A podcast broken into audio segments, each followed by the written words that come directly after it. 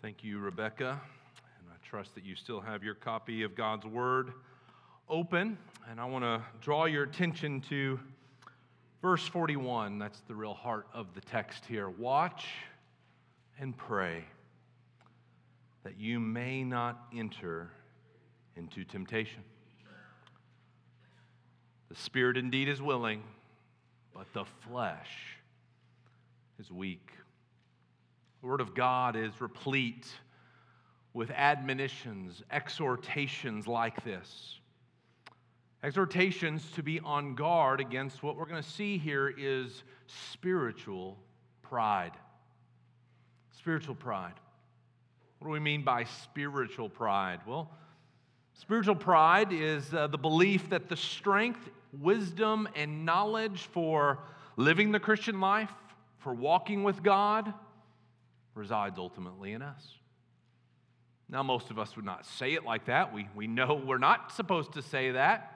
In fact, I don't think the disciples here would have said that, but yet, oftentimes our actions belie our intent, right? They undermine it. They show that actually we are operating on a different set of principles. It's not so much what we say, it's always what we believe, it's what we do that really shows what we believe. And this sin of spiritual pride, it was, it was a sin that plagued uh, the, the churches in the early church. We think of the church in Corinth, where the Apostle Paul specifically goes after their own pride. They, they had an inflated view of their own selves, their inflated view of their spiritual maturity. And, and so Paul writes to them, he says, What do you have that you have not received? And if you received it, then why do you act as if you haven't? In other words, what is it in your life that you haven't been given by God? You can take an inventory and you will come up with nothing, right? Nothing. You have not been given anything except that which was given to you by God. So that should impact how you think. And yet, spiritual pride be- falls into this deception, right? This view that actually I have accomplished all these things, that I am something special, that I am, um, I am the producer of all my gifts, all my resources, all my knowledge, and my abilities are all inherent in me. And we carry ourselves that way at times. And what we're going to see in this text this morning, illustrated in this narrative, this intimate time with Jesus, as we get a, a window, one of the most private, most intimate, uh, near uh, moments in the scriptures, particularly in the Gospel of Matthew, where we get to see into the heart of Jesus, the man. Oftentimes we think of Jesus as the divine Son, and rightly so, but here we're going to see him as the man.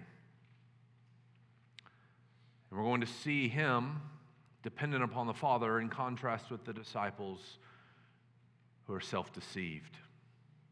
They think they're spiritually strong. They can withstand whatever is about to happen. They're deceived into spiritual pride. And as we're going to see, is when we too, we can find ourselves in the disciples this morning. When we fall into spiritual pride, when we're sucked in, it's so subtle. We are setting ourselves up for a great fall. We're setting ourselves up to fall into temptation. That's why he exhorts us watch and pray that you may not enter into temptation. That is, that you don't succumb to it because it's coming. And almost like the coming of the Son of Man, it will come at an hour you least expect. So watch and pray. Because if we rely on ourselves, we will fall. But if we rely on Christ, we'll be strengthened. This passage, we see a spiritual pride that I think all too often, as we will see, characterizes us, right? And this spiritual pride, how does it manifest itself here? Prayerlessness, right? Prayerlessness. We even hear an echo of the Lord's Prayer, right? Lead us not into temptation, right?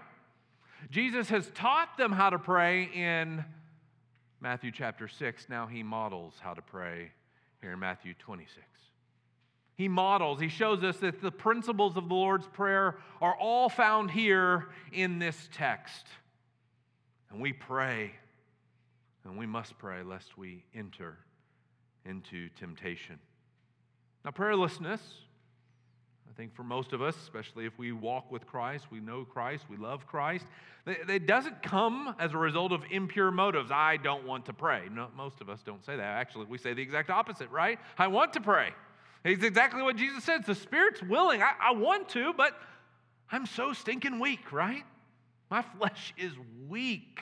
And yet, that's the very reason why we must pray, as we're going to see. Because we are weak. We can't handle this. And so, prayerlessness doesn't necessarily result from an impure motive, but actually a subtle self deception. It's so subtle. It's a seductive belief that actually I don't have to pray. I don't need to pray. I have the resources, I have the strength to carry out my day, to withstand the schemes of the evil one that are going to come. I have it. And yet, we'll see this morning that though we often give into this spiritual pride of prayerlessness, Christ is faithful. Christ is faithful, showing us our weakness. Guess what? He shows us our weakness. How does He do it? By letting us fail. He lets them fail. In fact, we'll, we'll see uh, in Luke's account, Jesus tells Peter, He says, Simon, Simon, Satan has has asked to sift you like wheat. Now, think of that picture. Think about some wheat just shake it. I think of uh, Avengers when Hulk gets a hold of Loki. right? And guess what Jesus says? I'm going to let him. I'm going to let him. But there's these sweet words. He says, But I've prayed for you that your faith may not fail. They fail here. We, we fail. We stumble in many ways. Yet, Christ will ultimately not let us fail. And sometimes the means of waking us up is to let us fail. And we're going to see that here this morning. Therefore, if trials and temptations are coming, and they are, some of you are in them right now. Trials and temptation are coming, and they don't show any sign of stopping. In fact, they won't until Christ returns. And so, if trials and temptations are coming, if sin is crouching at the door desiring to rule you, and the strength to resist does not rely on us, then we must heed Jesus' words here to the disciples and accept his invitation to watch and to pray, lest we enter temptation. Well, how do we do that? I want to answer that this morning from this text. How do we keep ourselves from succumbing to temptation? That's the idea when we do not want to be enter into temptation. Lead us not in temptation, we pray. Don't let us fall into sin. How do we do this? Well, first of all, we see here we must humbly heed the words of Christ.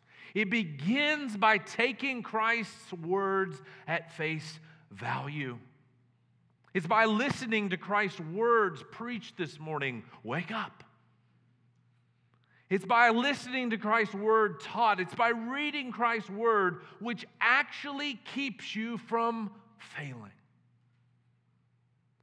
As Jude, stepbrother of Jesus, concludes his letter, he says, It's Christ who is able to keep you from stumbling and to present you blameless before the presence of his glory with great joy. How is it that Christ keeps you? How is it his powers manifested in it? In his word. He prays in his high priestly prayer in John 17 I, I, pray, sanctify them in your truth. Your word is truth. That's how he keeps you. We must be bathed into the scriptures if we are going to be kept.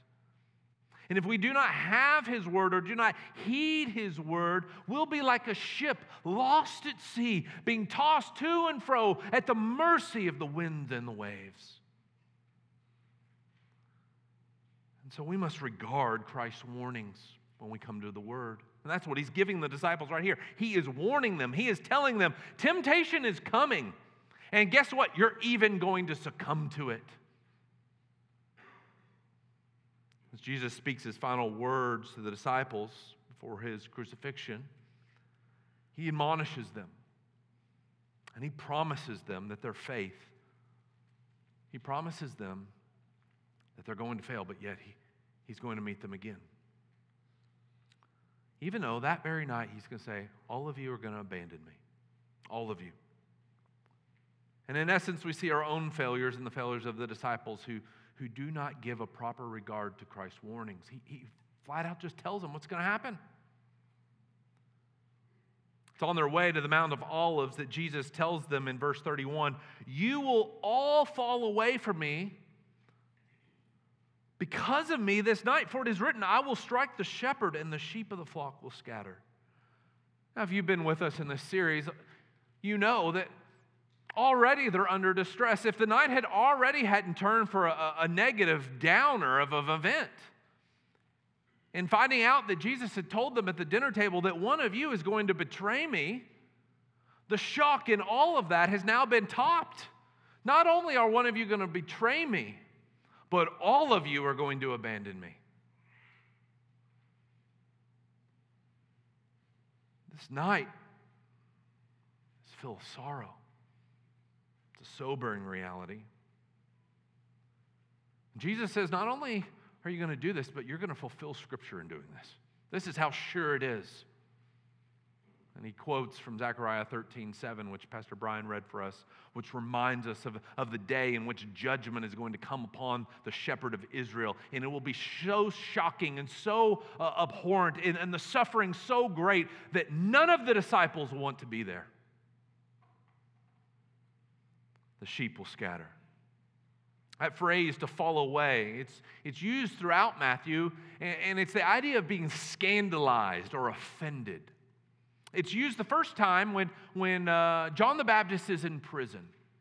And John the Baptist sends his disciples out to Jesus and he says, um, Are you the Messiah or are we still waiting on somebody else? Because he's like, I'm in prison. If you're the Messiah, get me out. That's kind of the sense. And basically, Jesus says, Blind receive their sight, the lame walk, and the poor receive good news. Tell them, tell them what's going on out here. I imagine the disciples come back. Well, this is what he said. This is what he's doing. Okay, what did he say about me? Nothing. Oh, wait, he did say this Blessed is the one who's not offended by me. You can see why you'd be scandalized. Jesus is teaching right now, my, my will isn't necessary to to keep you out of suffering. Does that offend you? Because that's why they're going to abandon him this night. He's going to be weak. Peter's going to draw arms, and Jesus is going to say, Put it away. Does that scandalize you? Does that offend you? It's used of the seed on the soil or the one who at first seems to believe the gospel receives it with great joy. But when persecutions, trials, and sufferings come, immediately falls away, is scandalized. How dare you, Jesus, treat me like this? What have you ever done for me? And so they leave. Here, Jesus says to his disciples, You're all going to be offended by me tonight. We don't, he doesn't seem to tell us why, but we see why. They don't want to go to jail. They don't want to suffer with him, right? They don't want to be identified with him. Oh no, we're out of here. He says, You're going to be so scandalized by my reproach and my sufferings, you'll forsake me. It's similar for us, isn't it? Oh, our spirit's willing. We don't want to deny Christ, but so oftentimes when the, the battle gets hot, oh, are you one of those Christians who believes this? We feel that reproach. We want to shrink back. Well, maybe I should keep quiet. I don't want to identify with him. We're going to be tempted to be ashamed of Christ and his sufferings. In fact, Paul writes Timothy and he says, Do not be ashamed of me or my chains. Do not be ashamed of me. My chains are our Lord Jesus Christ. Continue to preach the gospel.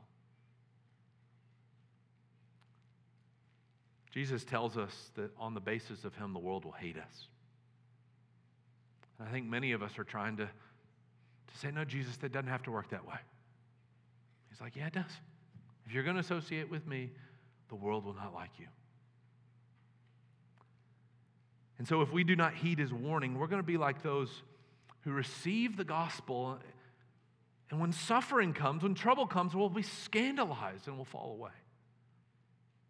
But these words are to warn us. And so we are to receive Christ's admonition here. Not only are we have regard for the warning, listen, we must receive his admonition. Why? Because when the word comes, it's living and active, right? It's sharper than any two edged sword. It pierces right into our, our soul and it discerns the thoughts and intentions of the heart. And that's exactly what Jesus does with Peter here. Peter doesn't have regard for the warning, right? He gets up, he says, Jesus, I don't know about these fools, but I'm going, I'll never, I'll never deny you. I'll never fall away. I'm not like the rest of the crew. I'm, I'm a little bit above them. When we don't receive Christ's admonition, guess what? We're exuding spiritual pride. Isn't that what's happening here? Spiritual pride. And spiritual pride manifests itself in, in condescension, self confidence, and contradiction to God's word. We see all three here as Peter is self deceived. Look at him. He, he, he has the, the pride of condescension. He just goes, I don't know about these guys, these fools, but I'm not like them. That's what he's saying, right? They all may fall away. Do you see what he says? They may all fall away, but I won't. Do you see the, the pride? Yeah, I know your word gives us lots of admonitions and warnings and tells us to, why we need to obey, but guess you know, I'm, I'm cut from a different cloth. I'm not weak like everybody else. I know how to think. I'm smarter. I can, I can handle it. All these things. That's what Peter's saying. I'm the leader of this bunch. I don't have to do that. I'm the exception. Spiritual condescension. And where's that condescension comes? Well, it's, it's the pride of confidence in himself, right? And this is that, that, that spiritual pride that comes in that you can begin to believe that all the resources, all the strength, all the wisdom to fight sin and the scheme of the devil, and your ability to hold fast to Christ all lands on you. And so when you hear the word, you don't receive it because you think, well, that's for somebody else. But yet the scriptures tell us time and time again pride goes before destruction and a haughty spirit before the fall. James reminds us that God opposes the proud but gives grace to the humble. For anyone who thinks he is something, Galatians 6, when he is nothing, he deceives himself. Well, Peter is greatly deceived. And so Jesus says, okay. I'm thinking of. Uh, Val Kilmer's rolling Tombstone. Okay, well, I'm your Huckleberry. Guess what? You think you're so, uh, so strong? Well, guess what? Tonight, before morning, before the rooster even crows, Peter, you are going to deny me three times. Far from not abandoning, you, you're actually going to exceed them in your sin because you're so prideful because you don't think you're in danger. And this is what the word does to us. Maybe it's doing it to you right now. It is piercing you. That's what happens. The word, though it is given to all of us when we commune with Christ, he speaks to us, doesn't he? And the Holy Spirit's pressing in each one of our hearts our spiritual pride. Yeah, yeah, that's me. And he presses it individually into our hearts. It's unfortunate. Peter doubles down. And it would be unfortunate for any of us to double down today to say, no, no, no, no. This still doesn't apply to me. Even after Jesus tells them flat out, this is what you're going to do, we see this contradiction to God's word. No, your word is wrong. You are wrong, Jesus. I am stronger than you think. Even if I must die with you, I will not deny you. And he leads all the disciples in the same folly And they all said the same Jesus, you're wrong about me.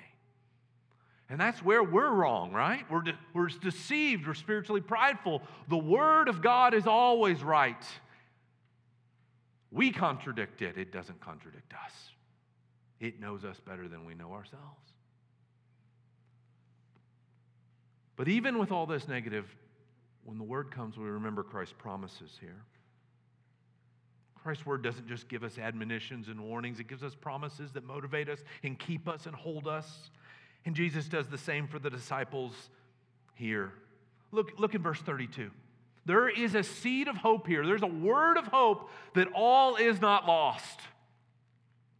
He says, after giving them this warning, but after I am raised, after resurrection, I will go before you to Galilee. Where's the hope there? You're all going to scatter. This is going to be an hour of trial that you have no idea about. But after I'm raised, I'm going to meet you again and gather you to myself. You ultimately won't be lost. And we can remind ourselves that He is our shepherd, He holds us fast.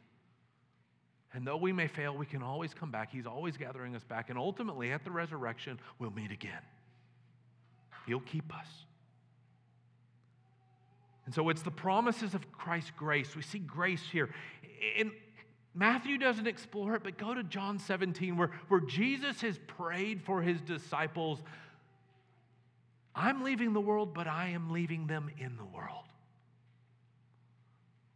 But I pray, Father, that you keep them as I have kept them. And so we can rest assured that while Satan has asked to sift us like wheat, Christ has prayed that our faith may not fail. And so when we hear the word of God right now, what, what, is, what is it that we should do? Well, we respond. It's always the response. God speaks, the people respond. Well, how do we respond? Here we humbly imitate the prayers of Christ. We've heard his warning, we've heard his admonitions, we've heard his promises. So we respond. We respond by humbly imitating the prayers of Christ. And so, Jesus, this all happens, it appears, on their way to the Mount of Olives. And, and at the Mount of Olives, they go to a place called Gethsemane, which is a, a garden. And this garden would have been a, a tree garden with olive trees, be a shaded area, luscious place, place that apparently they had gone night after night as they had visited Jerusalem place that Jesus had retreated to pray. So he brings his disciples there. And we see in verse 36 that he said to his disciples, Sit here while I go over there and pray. This is the first, at least subtle indication I, I want you to pray. And he's obviously talking just to the eight. Judas is gone by now. And then he turns to Peter and the two sons of Zebedee, that's James and John, and he takes them with him. You may recall that it was Peter, James, and John who went with Jesus on the Mount of Transfiguration, right?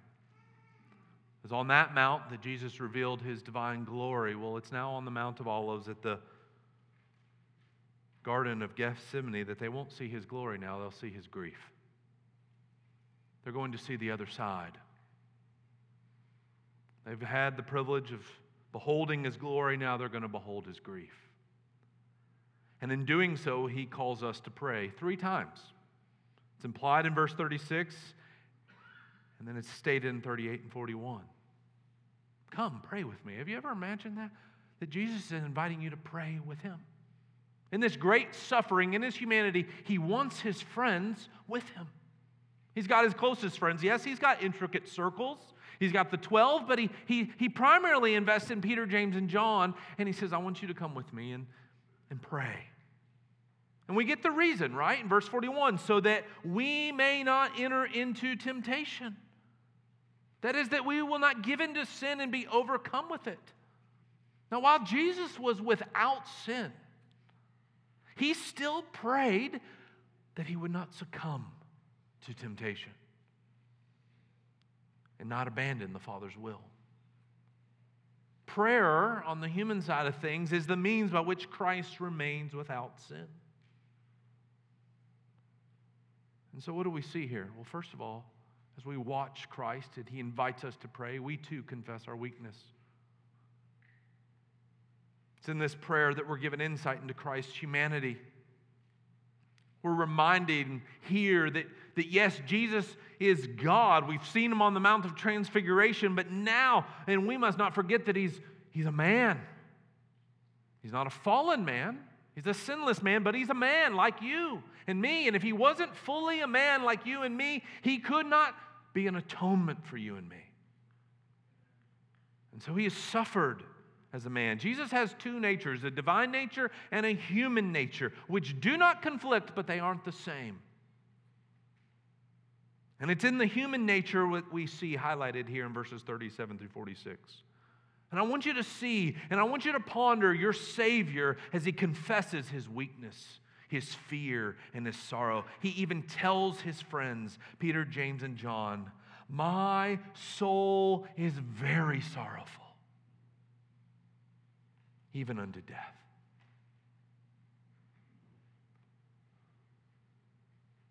Why is Jesus' soul so filled with sorrow? Well, he knows his hour is near, right? He knows that he will be betrayed by one of his close friends. He knows that all the rest of his friends are about to abandon him. He's going to have to do this by himself. He knows that he is going to be mocked, he's going to be beaten, and he's ultimately going to be crucified and he's going to die. And beyond that, he understands that he is going to drink the cup of God's judgment. He's going to have to drink that cup to the last drop. He's going to bear the sins of the world, and the wrath of God is going to be poured out on him.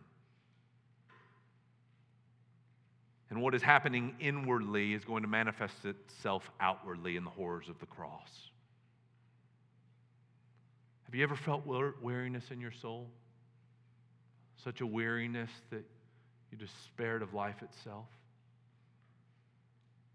Depressed and don't want to live? Have you felt the pains of sorrow and fear to, that you don't know if I can go on anymore? Jesus did. Jesus did. That's what he's saying here. Your Savior has been there. He's experienced all the frailties of human suffering, sorrow, and fear. And just as this confession of his own weakness now leads him into prayer, so as we follow our Savior's footsteps, we confess our weaknesses. Ours are far greater than His on the spiritual side. And so we come to the throne of grace so that we too may receive mercy and find grace in our time of need. As Jesus reminds us, the spirit is willing, but the flesh is weak. I'm sure all of us, if we are trusting Christ, have good intentions. I want to heed his word more. I want to pray with him more. But our flesh is weak. And we're reminded time and time again that we just do not have the strength to carry out these intentions, as good as they are. And so we must begin by confessing that to the Lord. I can't do it. Let's begin confessing that we're weak and do not have the strength to endure temptation that is coming on our own. We must confess our weakness that leads us next to confide in the Father. And that's what we see Jesus do. Jesus cries out to his Father. He says, My Father, if it be possible, let this cup pass from me. Nevertheless, not as I will, but as you will. Here we see something remarkable that should shock us. In, in a real sense, Jesus' human will wrestles with the divine will, yet without sin. How is that possible? We can have a will that's not sinful but it's not aligned with the Father's will. We see this wrestling, this tension, this you can almost feel the tension coming and building here. Is there another way, Father? I don't know if I can do this. Is there another way?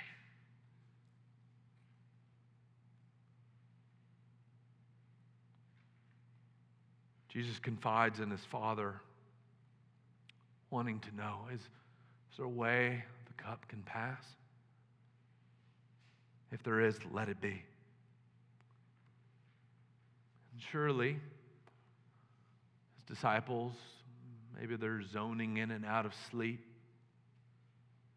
they're within an earshot. And in this moment of weakness, as they watch their Savior crumble before them, fall on his face, he models for them his complaint and lament about the impending suffering that awaits him. He shows us to lament, to cry out. Being overwhelmed with fear and anguish, he vacillates and pleads with his father, Let there be another way. Yet we see he immediately restrains himself and submits himself under the Father's authority. And so when we come to pray, we not only confess our weakness, confide in the Father, but we, we come to have our wills conformed. And so Jesus immediately says, Nevertheless, not as I will, but as you will. We, brothers and sisters, have to learn to pray this prayer. Your kingdom come, your will be done on earth, in Chase's life, in Chase's family, in Chase's church, in society, as it is in heaven. Every sphere that I live, as you live, that your will be done, not mine. I'm too weak. Prayer, while not only about this, is mostly about changing our wills to His.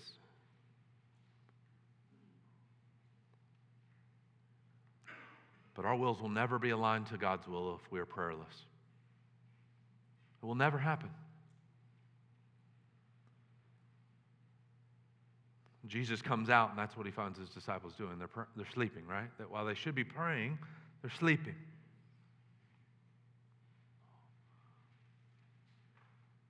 Many of us are sleepy Christians. Sleepy. And he says, This is humbling, isn't it? Could you not watch with me one hour? Some of us can't pray for 30 seconds. Could you not pray with me for an hour? Now, maybe this is just a minute, a short period of time. It, it, either way, it's humbling, isn't it? Do you not have time, any, any time to pray with me?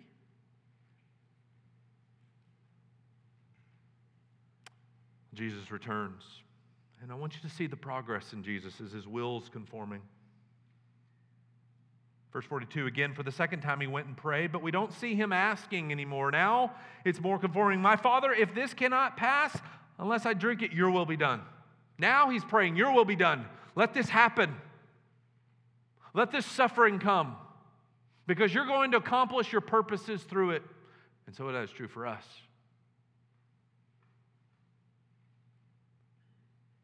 No longer prays for the cup to pass. He says, I know. It's not. So your will be done.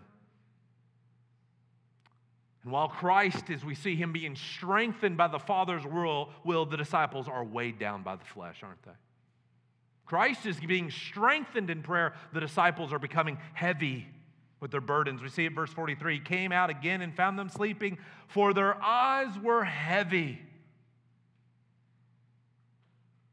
It seems as if he doesn't even bother this time. And so he goes now for a third time, saying the same words again Your will be done. Your will be done. Your will be done. Seeing Jesus pray three times reminds me of Paul in 2 Corinthians chapter 12. He was being afflicted, he was experiencing suffering. He had false teachers who were lying about him and, and coming in and destroying his ministry. He says, A messenger of Satan has come to, to buffet me, to beat me. And he says, I pleaded with the Lord three times, let this suffering end. But what did he learn? My grace is sufficient for you. For my, my power is complete in your weakness. And so Paul comes out and he says, I will all the more boast in my weaknesses, for when I am weak, he's strong. And that's exactly what we see happen here. We come out of prayer and we collect our strength. And so Jesus comes out in verse 45 and he came to them and he says, Sleep and take your rest later. Oh, he's not falling on his face and weary and sorrowful. No, he says, Rise, let us be going. Do you see it? He comes out like a lion now. He's convinced of the will of God and he knows he's walking in it, though he will die. After these three sessions, he comes out emboldened to move forward while his disciples are fast asleep. Before Jesus prayed, what did we see? Weakness, sorrow, and fear. After he prays, he rises on his feet in strength and confidence. These closing verses show us that Jesus is now ready for the hour that's at hand. He's ready. Not in strength and of his own, but he's in full dependence upon the Father because he's been spent with the Father. He's renewed confidence that God's will will be done and he can face the cross which lies ahead. As, as the writer of Hebrews says, for the joy set before him, endure the cross. He's convinced victory's on the other side. The disciples, on the other hand, very different story, isn't it? They don't pray. So now the hour of trial comes upon them. That's what he says. Rise, my betrayer is at hand. It's too late. They're like the, they're like the, the virgins who weren't ready. They woke up and, whoa, whoa, the bridegroom's here. We're not prepared. We don't have any oil. No, no. Yeah, they scatter. They weren't ready for the fight, they were sleepy. So they didn't pray, and so they fall. Everything that Jesus told them would happen happens. But here's the good news, and we'll see this as we continue in Matthew. When we're faithless, guess what? Christ remains faithful, right? Christ remains faithful. Let's pray. Dear Jesus,